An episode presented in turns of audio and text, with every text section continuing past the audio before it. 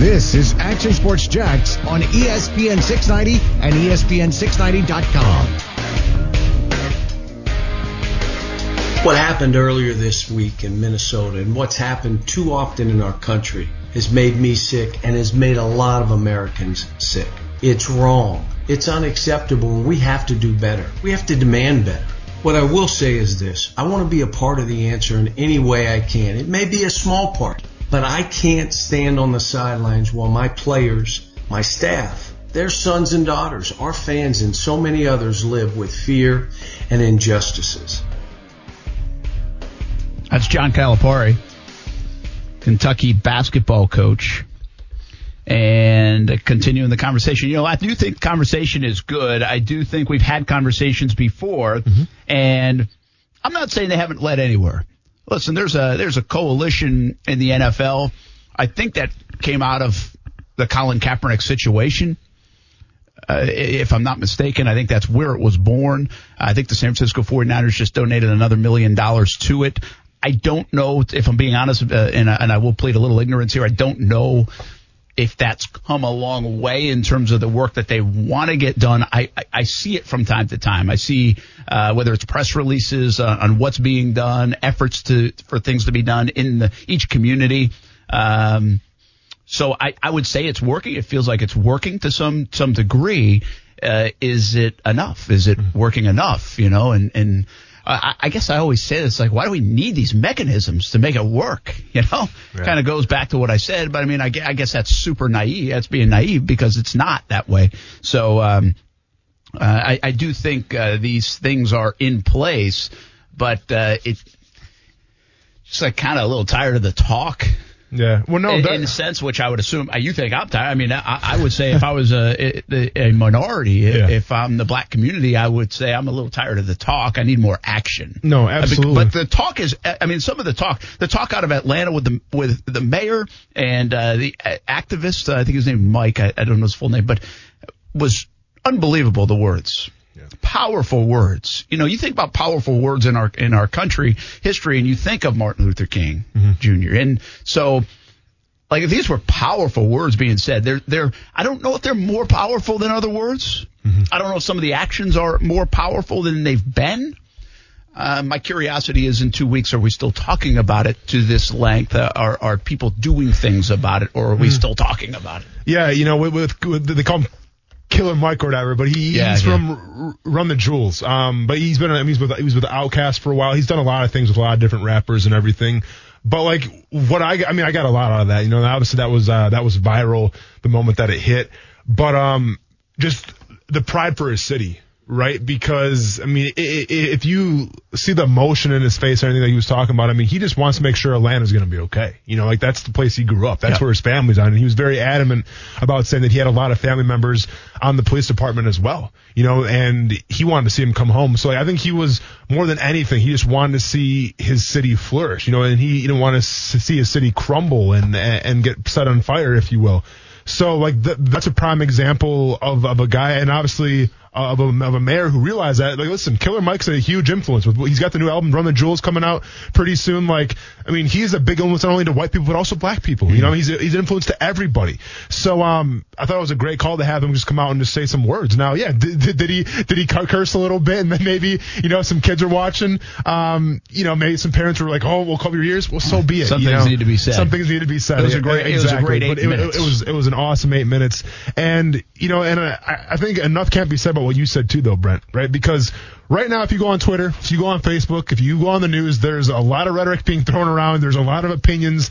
Um, everyone's got a stance and everyone's super passionate as they should be, but you just, it's, it's so much to absorb. It's so much to take in that even the most passionate person can kind of be turned off a little bit. But I thought you put it very eloquently where you just basically said, just do better. You know, like you, you just have to be better. I mean, it, it, starts with that, and then it can go from there. And I think that warrants saying over and over again of just be better. I'm, I'm on every side. You know, just be better. So I thought that was great on your part. Well, yeah, well. I mean, do the well, it's Spike Lee, right? Do the right thing. Yeah, do the right thing. I mean, uh, yeah. I guess I didn't when, when Spike Lee's saying it in the in the in the context of commercials yeah. and everything. I I guess they don't dig deep enough into it and be like, hey, that's what he meant. Yeah, maybe for right? sure, for sure. Even back then. Yep. Um, but it's applicable to me in any day, and uh, whether we're talking about race or, or we're talking about just life in general. I mean, I say it to my kids a lot, so uh, why not simplify it? And and these things just wouldn't. I'm not saying that wouldn't happen. Not everybody's going to do the right thing, you know. Mm-hmm. Uh, but uh, I, I, do think there's this huge emphasis on we always want to be right. We've, we're so stuck on our um, our own little missions or what we believe or agendas and and uh, and and just do do the right thing mm-hmm. uh, is is not a bad a little simple statement right now. Maybe Spike could bring it back at a higher level for sure uh, than than I just said. Uh, Brent Martin, Austin Lane, Kuz here on a Monday, uh, coming off. And, a weekend of unrest in, in the United States, and it's prompted discussion here on our show today. Uh, not necessarily from the, the broader picture of what a lot of folks may be talking on the news channels, but almost from a sports perspective, with athletes getting involved in the discussion, and uh, does remind us of of Colin Kaepernick and taking a knee and. Uh, something that kind of at times goes through through waves of dismissal, mm-hmm. like, okay, that was over. That was a period of time in the NFL. And then comes back a little bit when there's discussion, and we've had it on this show. Should somebody sign him? Will somebody sign him? Uh, would he play in the spring league? Would he play in Canada? Does he want to play football, or, or does he want to use the platform? Yeah. Uh, you know, discussions we've all had before. I, I, think his name is getting brought up a lot mm-hmm. uh, in the last couple of days uh, when it comes to sports and athletes and are people looking at him and what he did to take a knee differently uh, now? And I don't know if it's just the ju- I don't know if it's the nature of what happened or it's the juxtaposition of the actual thing that did happen with a knee on a neck. Yeah. You know, and, mm-hmm. and so uh, I don't know if it's irony is the right word. Yeah. Uh, but it certainly has brought Colin Kaepernick back into the conversation. Mm-hmm. Uh, and in that same context, it's brought uh, a guy like Peyton Thompson, who played cornerback for the Jacksonville Jaguars. He put out on social media earlier today a statement about that time and really gave you know a lot of love to Shad Khan, the Jaguars owner. Yeah. Uh, but here's what Peyton Thompson said. The statement issued by the NFL is complete trash, which they came out with a statement today. Correct. Uh, that's a separate issue, I think, for now at least. But I specifically remember Tom Coughlin and Doug Marrone telling us we couldn't kneel. Thank God we had an owner of minority who weighed in and got us to kneel together. My job security was on the line if I supported my people. Mm-hmm. Uh, the last part of that meaning, hey, he obviously thought that if he went against, and, and that's what a lot of NFL players had to decide at that time. Correct. Eric Reid and Colin Kaepernick, the most highly profiled, but others did kneel, and some kneel, uh, knelt for uh, quite a long time after that. Yeah. Uh, but if you remember in London, which became an outcry uh, around here in Jacksonville, and part of the whole conversation with the NFL was Shad Khan, the only minority owner in the NFL, uh, linked arm in arm. Uh, they weren't kneeling, mm-hmm. Shad Khan in London, but uh, some players were, mm-hmm. and the the arms interlocked is the image that really stands out from that time. What's your takeaway from Peyton Thompson, who was on that roster, yeah. saying that uh, about the owner and also Tom Coughlin and Doug Marrone? Sure. Um, obviously, the first thing that comes to mind, I mean,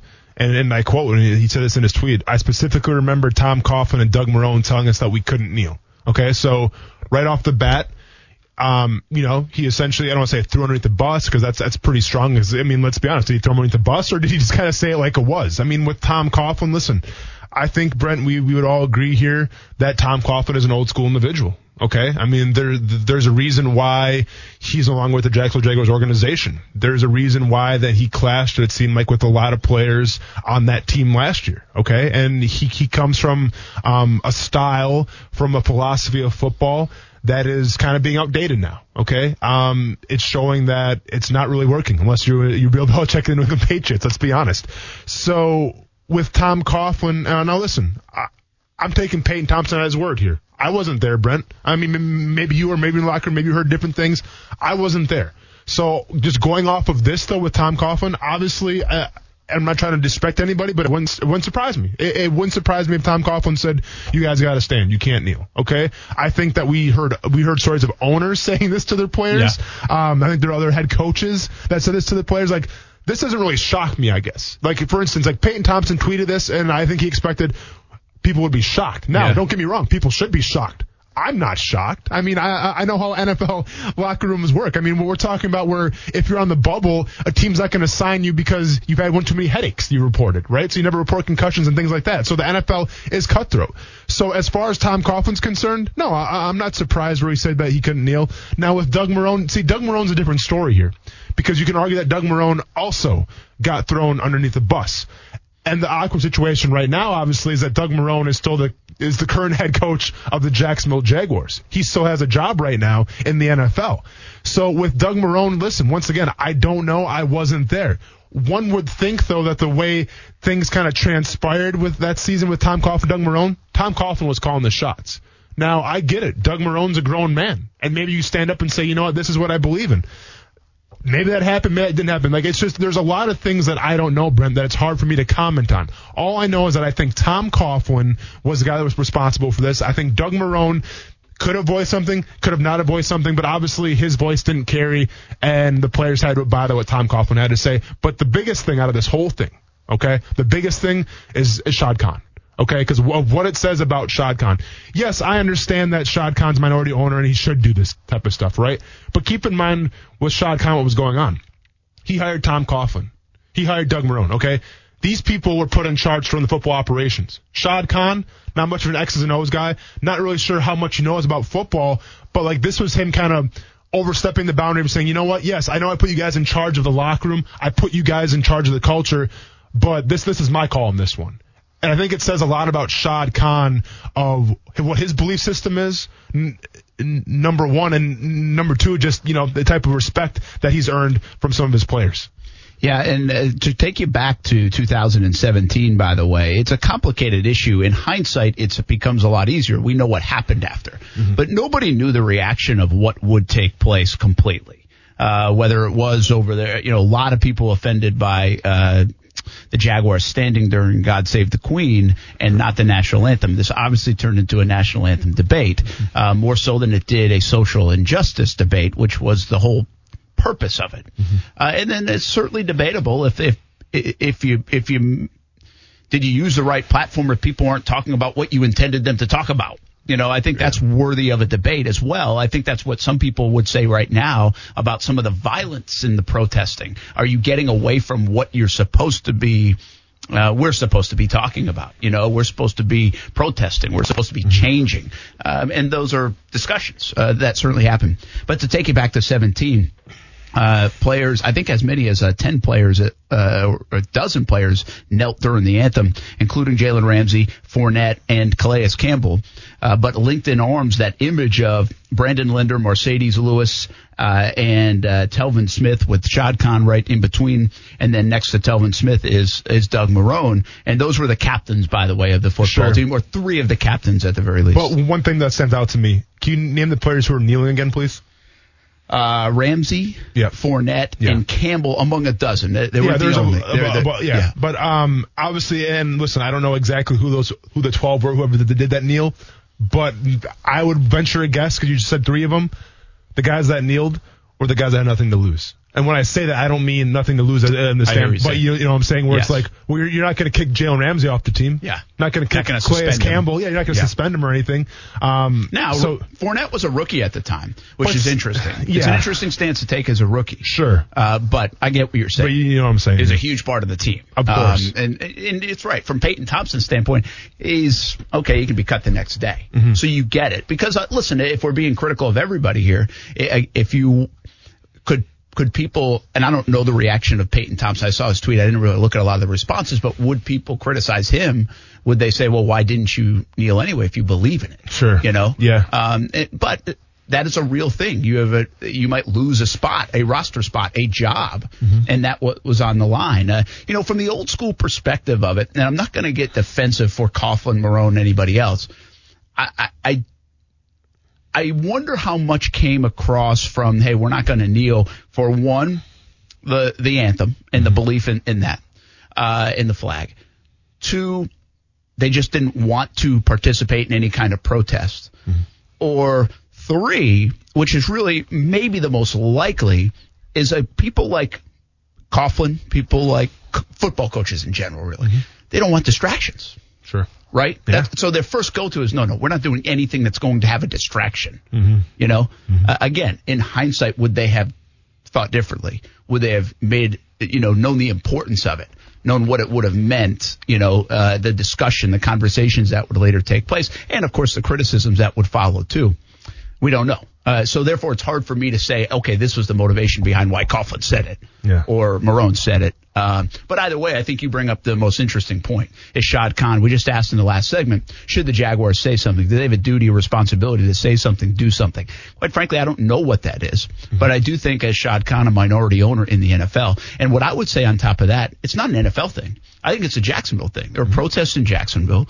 Uh, this exists in our community, um, a, a, divide at times in Jacksonville, and anybody that's lived here for longer than a couple of years, I think, would readily admit that and acknowledge that. And it might exist in every community, but if you live in this community, you know.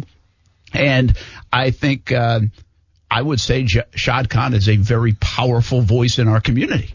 Absolutely. Uh, and I know he didn't ask to be that necessarily, but he is. Mm-hmm. Uh, and he's uh, at times a voice of reason, mm-hmm. um, but also a very powerful one at that. And so I would think if you would put the top in terms of power players in the city, mm-hmm. he'd be certainly right near the top of the list. No, without a doubt. You know, I mean, and, and I think it, it, was powerful of Tony Khan to say something. You know, and uh, to be fair, obviously Tony Khan, his son, I think you know Tony Khan being the, the, the younger guy, obviously maybe has a little more of a finger of the pulse of you know what's going on right now in, in society in terms of you know the type of people that he attracts, right? Because we talk about a guy right now who owns All Elite Wrestling. You know, I mean, and he owns one of the largest wrestling businesses in the world. And number one, that's great for the city, and it, it's great for another minority owner, if you will. So, um, yeah, I thought Tony Khan's tweet, you know, I mean, I thought it spoke volumes, obviously, and we'll, we'll see with Shad Khan. You know, I mean, I guess it begs the question of would you rather see Shad Khan tweet something, or would you rather see the Jaguars as a whole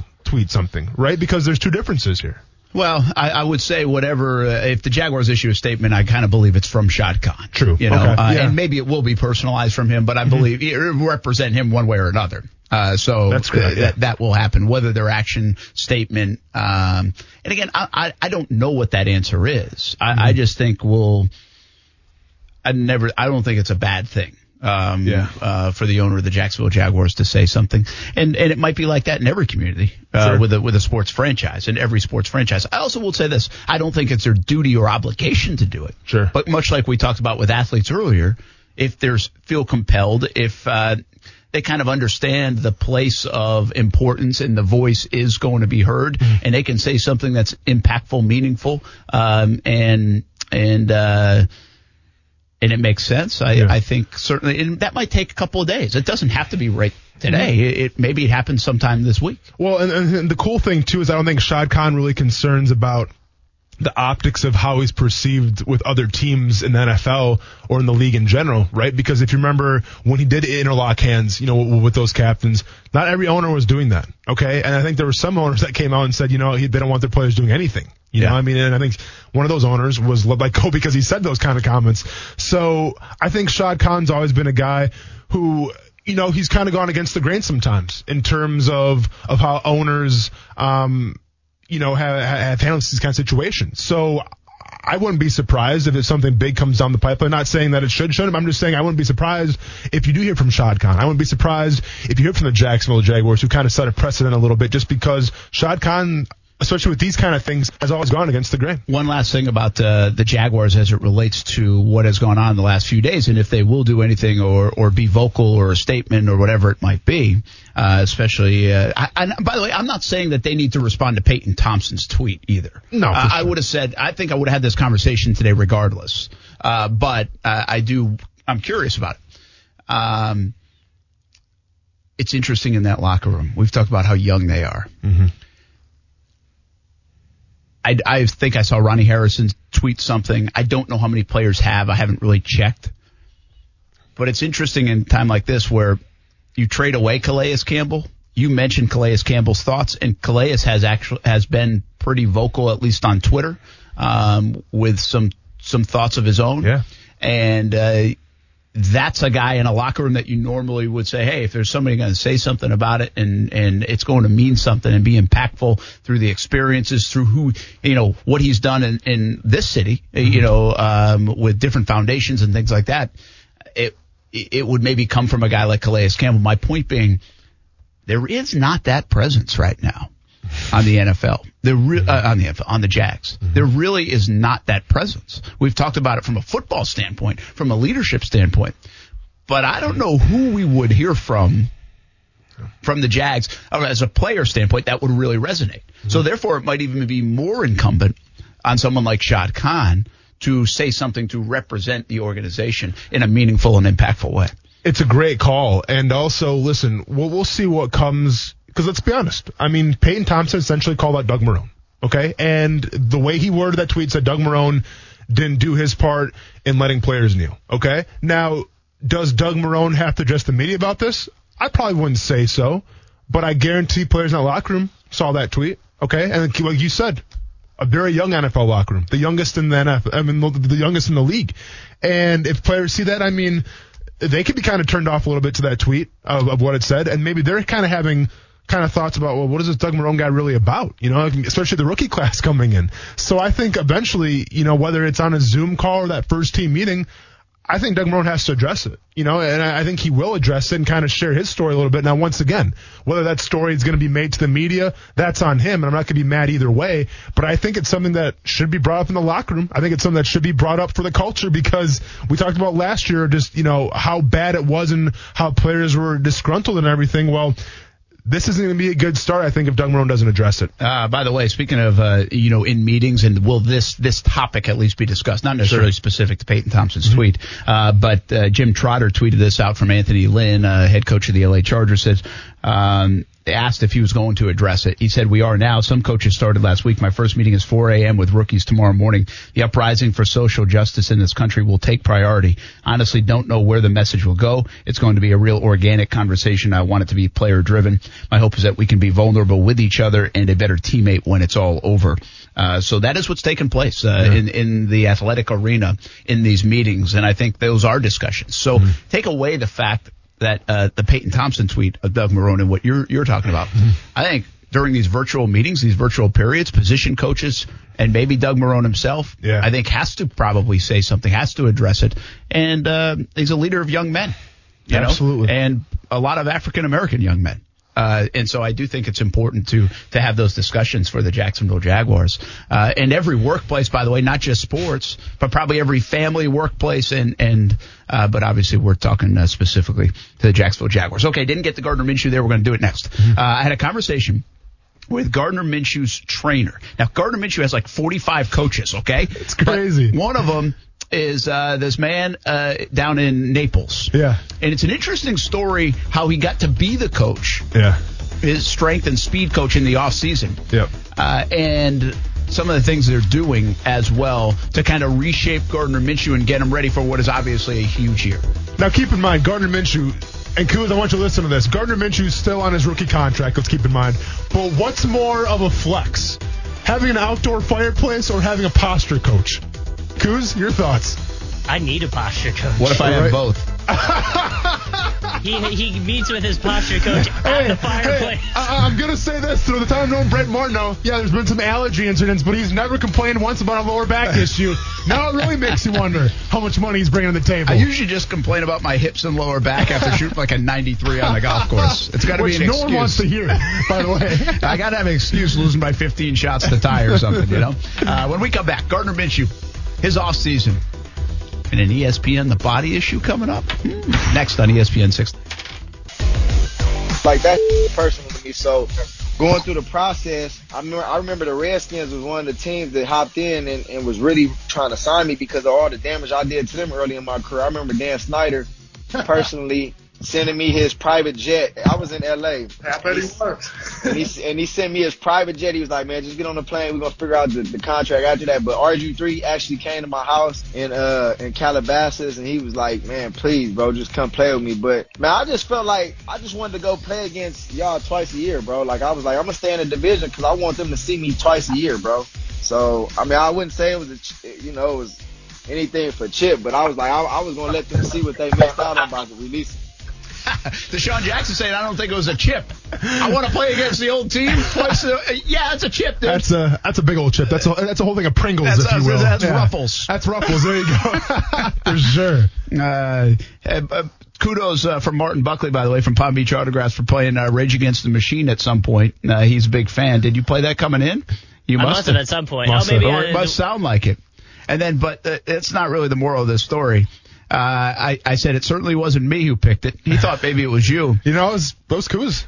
And I said, uh, he says, said to me, we need to elevate your music game. We're going to assign you albums. I like that. A little homework every night, Brent. Like a summer, like a summer you, reading. You, yeah. you have time on your hands. Even at the golf course, you can play a little bit. You can play it from the from the you know, oh, the cart. I want him. I want him to have to go through a golf course listening to the Jay Z Linkin Park album. okay, so now I mean, are, are, you trying to? Is that a punishment for Brent or not? Because the the, the Jay Z. I just think Brent on the golf course listening to that would be yeah. a really funny sight. What, what, what do they call that? Collision course? Wasn't that or something? Uh, yeah, whatever. I yeah, forget. I remember that album. The the funny thing about it is like Rage Against the Machine. Yep. I, when I played when I was in college, I did a mm-hmm. lot of radio in college, but I was like did a lot of the DJing. Nice. And so you know we had some sports shows as well. But I mean, yeah. I really did a lot for the radio station. At not, not like I did a lot for it, but I did a lot of work with the radio station. help help grow it I to mean, the powerhouse. I mean, to, again, to, to, yeah. to, the juggernaut that it is I today. I kind of made it what it is today, Sean, which is really nothing. it's like the disbanded program or something. Sure, sure. So yeah, maybe I did do a lot Pirate for radio. Brent Martineau, I like it, man.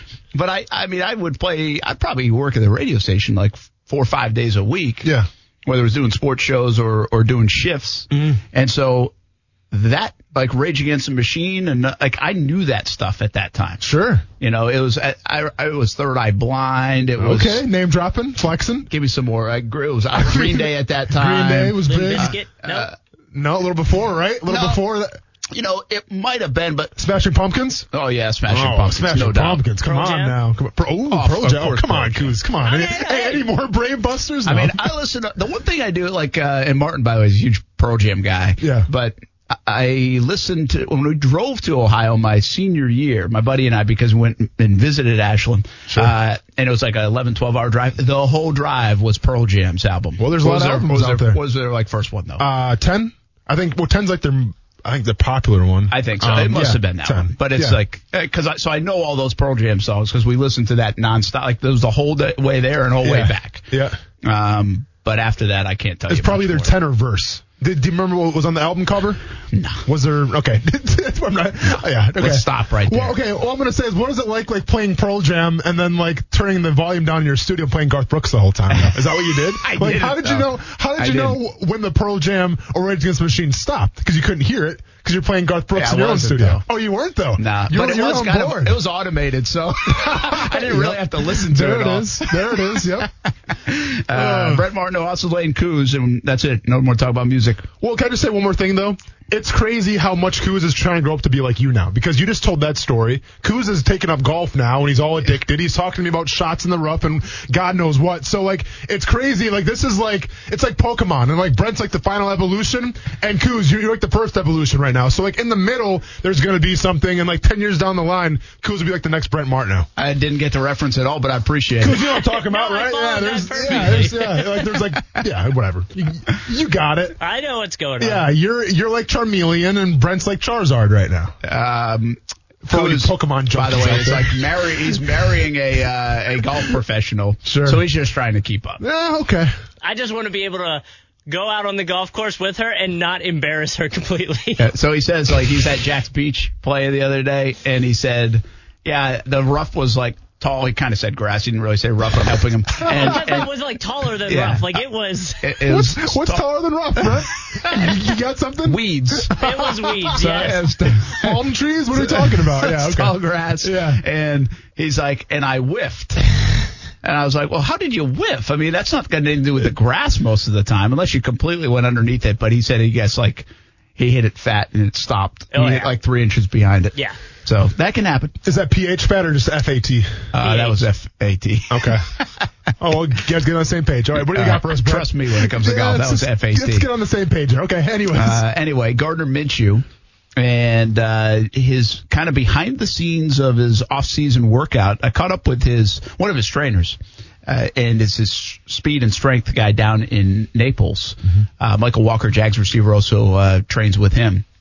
And interesting stuff, man. How often did you work out with like those kind of guys? Did you just do strength and conditioning with Milo or whatever yeah. else, or did you have any specialty um, trainers, if yeah. you will? So uh, when I got let go by the Jacksonville Jaguars, like that summer leading up to me going to Kansas City, because remember I got I like let go in the spring, so the training camp was coming up for Kansas City Chiefs. I went to a specialist, um, a couple of them actually in Tampa Bay, and the whole, you know, philosophy was obviously gaining weight because I had to play a 3-4 defensive tackle. So I had to gain weight. And then I also had to work on my craft now of like the skill position. So I actually I had like a defensive tackle specialist I worked with. And then I worked with like a, like a muscle building specialist as well. Which okay. just revolved around me eating a lot of calories and then lifting a lot of weights was that just like a one time thing? That yeah, that was a one time thing to get me prepped for Kansas City. Once I got um, to Kansas City, obviously it was under their stuff, got let go, and then my time in Chicago was with just like their strength staff. Okay, uh, because on the other side of this, we'll talk a little bit about what is said here because there are some interesting things. But also, I, I do have this question: like, are there too many coaches? Are there too many voices? Can you run into that mm-hmm. if you're a professional athlete? Because you can obviously specialize in so many different things, and while it's valuable does it pull at you little bit too much? Um, we'll talk about that in, in just a moment or two. Uh, the the name of this trainer is Anthony Tamburello down in Naples. And they just met last off season. You'll hear the conversation about how they met, uh, thanks to Michael Walker. Michael Walker's from the Naples area, and Michael Walker is Gardner's roommate. And so before Gardner Minshew became kind of Gardner Minshew like this in the NFL, mm-hmm. this guy was working with him. Then all of a sudden, boom, Minshew mania. And now as you go into this season, starting quarterback of the uh, Jacksonville Jaguars. Uh, caught up with Anthony Tamburello. Takes us a little bit behind the scenes on Gardner Minshew's offseason from a strength and speed standpoint. Uh, listen up. Yeah, so basically it started right after the Super Bowl. Um, we we put a plan together to figure out, hey, we want to get stronger and faster. Um, he kind of knows where he wants to be weight wise and what's a good weight for him to play. Um, we put this great plan together and, and, you know, it's just been hard work since. A little background here. This came together last year. His roommate up here in Jacksonville is Michael Walker, who's a native of Naples. And yep. so you guys knew each other a little bit. He told Gardner about it, but I mean, you had no idea Gardner Minshew would become kind of Gardner Minshew the way he is right now in the NFL. No, no, no idea. Um, all, all I was told was a six round draft pick quarterback was coming in to do some summer training. Um, we met and we hit it off and, you know, we had a great summer workout and, and little behold, next thing I know, a couple months later, he's the, uh, starting quarterback for the Jaguars. So, you know, it's told us all, all of his hard work. But how common is this for quarterbacks across the NFL? Obviously, they've got the team stuff going on. I think everybody nowadays has a QB coach to some degree. Uh, and is there this third coach, kind of like the way you are for Gardner? Yeah, I, I think every quarterback has a strength and conditioning coach. Uh, um, there, there, there has to be different coaches for different philosophies and different methods. You know, the quarterback coach has just got to strictly work there. Me, strength and conditioning, I just got to work with the speed and work on building his muscle. Um, you know, and then there's nutritionists and there's different things. And, you know, it's, it's really a whole team effort, you know, coming together and making sure that this, that this rolls smoothly. Um, you know, he, he has a posture coach. So I'm always on a video call with him at some nights, you know, talking with the posture coach. Okay, we need to throw these into the program. We need to do this. We need to add this. So, you know, there, there's different methods and, and I think every quarterback should have one. If not, probably does. What does that mean? What's a posture coach? I mean, you made me sit up straight when you said that. Yeah. So, so, um, he, he linked up with, uh, Brian Bradley, who, uh, who works with the Gosku methods. Um, they actually do a lot of stuff with the 49ers. Um, and pretty much they, they're, we're working on his posture. You know, that was the biggest key going in. We want to work on his posture. We want to work on his position, his stabilization, his balance. So all of those things, you know, it's not just lifting weights. So it's, you know, putting him in different, uh, positions. He has different warm ups and different cool downs that he has to do. And there, there's, there's a lot of methods that go into it. Are you guys happy with where everything is at? Uh, he said he, he gained uh, initially, I think, got up to like 230, gained maybe 10 pounds or so, and now it's back between 222 and 225. I think that's a little minutia to the average fan, but what does that mean to you guys? Is that where you guys want him to be? Yeah, I mean, uh, we want him to be where he feels good. And, and his comfortable weight right now, he's saying is at that 220, 220, 225 ring. That's where he wants to be throwing. That's where he wants to be. So, so that's, that's where we're going to get him. Can you see the improvement? I mean, do, do you see something from last year maybe to this year in his strength and his speed that, that sticks out? I actually see it from day one to where we are now. Um, and, and that's been the biggest stride is, is how short of a time he's been able to do it. You know, he, he's been so focused, dialed in. You know, we came in, again, we wanted to fix the posture. We're, we're definitely in the right direction. We wanted to lean out. We're definitely there. You know, I, I, he wants to be on that ESPN cover magazine. So, so that's, that's, you know, when we're ready for that, we'll be there. But, you know, we're, we definitely physically, from a physical standpoint, where he is speed wise. And, you know, even him being in Mississippi, we virtually, I virtually am sending him workouts to do. He's filming it, giving it back. We're getting feedback. So the strength and conditioning hasn't stopped for him. The speed training hasn't stopped for him. And I think movement wise, he's exactly where he wants to be right now. And, and he's feeling fast. He's feeling great. And, you know, that's just all his hard work. How much do you take responsibility for what's about to happen in the fall? Uh, do you do you own that a little bit? I know it's on the player. I get it. You can't throw the football. You're not in the huddle. But uh, yeah. is there some kind of ownership to both guys or every guy that you train, but especially a guy like Gardner, who this is a huge year for him, obviously. Yeah, and and my goal with this is always to make sure that they're the be- they're in the best position to be successful. Um, I, I don't personally who I am. I, I don't take ownership in any of that stuff. You know, they come in and do the work you know, we have a set plan and, and it's, it's, it's always joint effort. Um, you know, I, I I put them in the best position to be successful and I just hope that, you know, when they go on the fall, they, they do what they need to do and, and that we'll, we're going to see come 2020. You mentioned a couple of guys. By the way, that's a big smile when you said uh, we're going to see come 2020. I know yeah, a lot. I'm very excited. I, it's gonna it's gonna definitely be an interesting year. Uh, fun year, fun year. we're we're hoping so too. Well, that is Anthony Tamburello. Works down at uh, in Naples with uh, various players, by the way, but including two Jaguars, Michael Walker and Gardner Minshew. And I, I love the story of how it came about. Michael Walker basically just said, "Hey, come on down. Mm-hmm. I got a guy," and uh, here we are. A year and a half later, they're working together. I know uh, a guy. It's how it always starts, right? I know a does. guy. Well, it does, you know, and it also shows you kind of like, like I don't know, and I'm going to say this with all due respect to Gardner, but I don't know if it's like, hey, I know a guy. Check it out. If yeah you're the number one overall pick mm-hmm. or you're a top 10 pick. Like, you might be really ch- choosy about which guy you're going to, but you might be more, you know, or, or your agent might say, hey, go to this guy, or this is where all the guys go to, or this, whatever. I kind of like this one. This was more organic. It fits Minshew to a T as well. Just like, hey, yeah, like this guy and, and check it out. Uh, I, I had about a 20 minute conversation with Anthony yeah. Tamburello and uh, he's opening up his own performance uh, plates down there in Naples. It's really just fascinating, man. Just the stuff they work on. Like as I said, like do you have like a stopwatch? How do you know he's faster? Sure. And you know they know it's it's really all about the athlete, and you know this. It's about your body and what it says to you and how you feel. And we know this just from everyday life, maybe, but it, on, on a different level of an athlete if you feel good about yourself, you gain confidence about yourself, mm-hmm. and maybe you play better. You know, it's just it is a feel thing. You mm-hmm. know, I, I, mean, there are days we all wake up and are like, man, I feel like I'm five pounds heavier, even though I'm not really. Yeah. You know, so I, you know, is is Gardner like that much faster? Does yeah. he feel faster? I, I guess those are uh, something they can answer more so. But he was talking about shin angles and and using your hips instead of your quads, and it's a very scientific approach to get him faster. One other thought, and I said, well, why? I would assume the only thing you really need to be faster at as a quarterback is trying to escape, right? Your quick lateral movements, your bursts to get out. They said, well, as much as he scrambled, and he was second in scramble yards last year in the NFL, they actually are trying to get all levels. That mm. initial to get out of there and, and to show some burst, but also that top level speed yep. to turn a 12 to 15 yard gain maybe into something more 20 to 25 yard gain. Yeah. Uh, which is which is kind of cool with Gardner Minshew. I forgot where I heard Tiki Barber mention this, but like he was going into a game, or I'm sorry, no, he's going into like the week, and he was coming off an injury, and the media asked him, maybe you were there, Brent, for this, I don't know if you were with the Giants, but um, they asked him like, how you feeling? He goes, I feel about 83% right now.